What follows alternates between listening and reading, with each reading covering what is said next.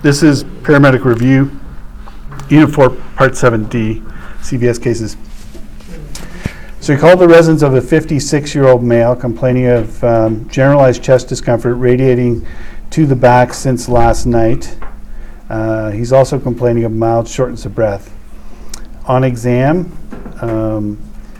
the patient is conscious and alert. His skin is pale, dry, and cool to touch. On auscultation, you hear crackles bilaterally to the bases. You observe pitting edema, his ankles, which the patient states have been getting worse over the past week. So what are we missing here? OPQRST, yeah, exactly. So OPQRST, good. Like I said, write down OPQRST in a notepad so you make sure that you never miss parts of it, right? Now, we don't always report the negative findings when you're giving a report to the nurses, but there's also ASPN, right? Associated signs and pertinent negatives. That goes with that. So, do we have the onset? Last night. Good. Do we have what provokes or palliates it? No. Do we have quality? Chest discomfort. Yeah, generalized chest discomfort is really vague, right? But some patients, you know, it's like if you ask patients what the quality of, can they describe it for you? And sometimes no. I can tell you when I had my MI, I couldn't have described it to you except to say it felt like a bubble in my abdomen. It felt like a bubble right here, subxiphoid. That's what it felt like. I wouldn't have believed it until I experienced it. It's amazing. So quality, we'll just put a question mark. Radiates, do we have any region or radiates? What's that? Okay. Severity? And timing?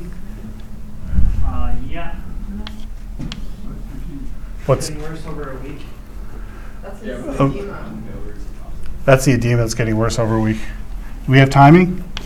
No. So we don't know if it's constant or if it's intermittent, right? That's what timing is. We don't know if it's constant or it's intermittent. Good.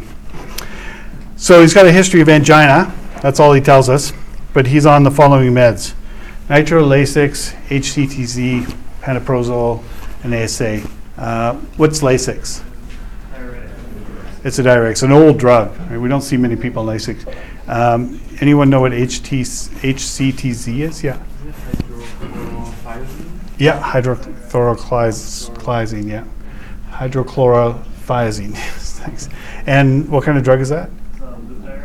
It's a diuretic. Potassium-sparing diuretic. And pantoprazole. It's for GERD, yeah. Yeah, it's a proton pump inhibitor for GERD, and ASA, you know what that is? Good. When Pantaloc first came out, I was very excited because I thought my daughter's hitting her teen years. I can give her Pantaloc. I thought it was Pantylock, but it's...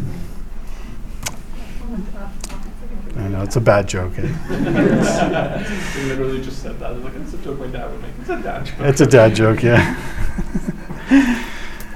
Yeah. I hope my daughter never listens to these podcasts.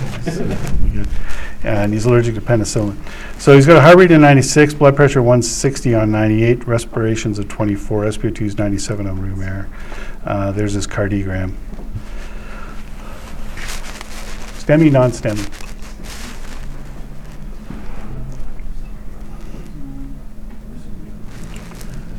Way too slow. STEMI, non-STEMI.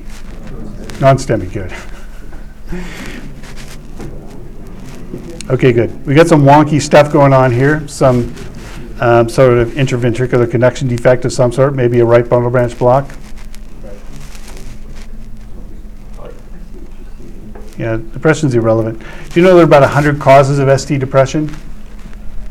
Almost 100 causes of ST depression. So I wouldn't get too excited about ST depression unless it's a reciprocal change. Anything else you want to know?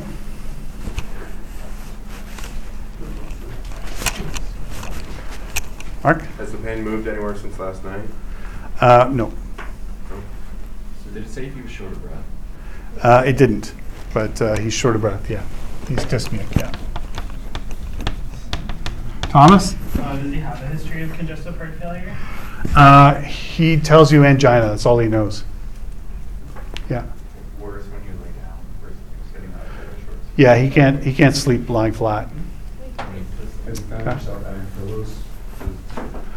He sleeps with two pillows, yeah, every night, has been for months. Yep.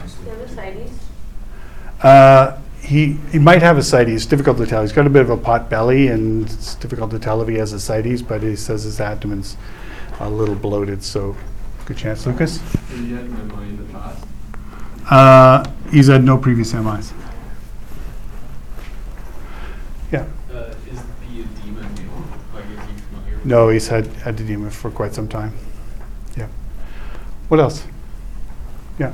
Coughing at all, and is it productive? Not coughing, not productive, no. Yeah. Is he compliant with his medications? Yeah. Anything else? Yeah. Have you ever felt like this before? Yeah, not this bad though. Anything else? Did you get it checked out the last time this has happened? And if so, what did they tell you? He doesn't remember. Okay. Yeah. Any surgeries or procedures? No. Okay, what else? I'm sorry, so I already asked this, but did you hear more when he ate something?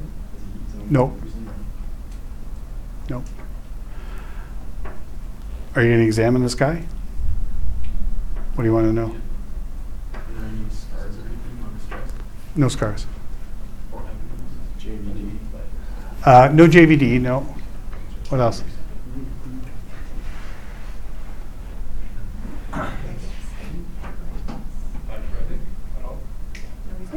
Maybe, yeah.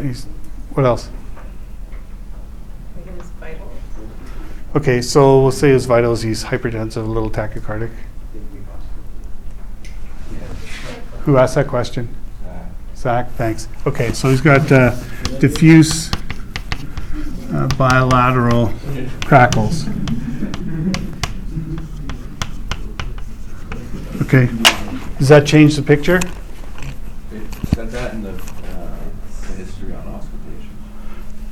Did it? Yeah. Oh, on the basis. Okay. I just didn't want you to think we were on the basis. All right. That was great.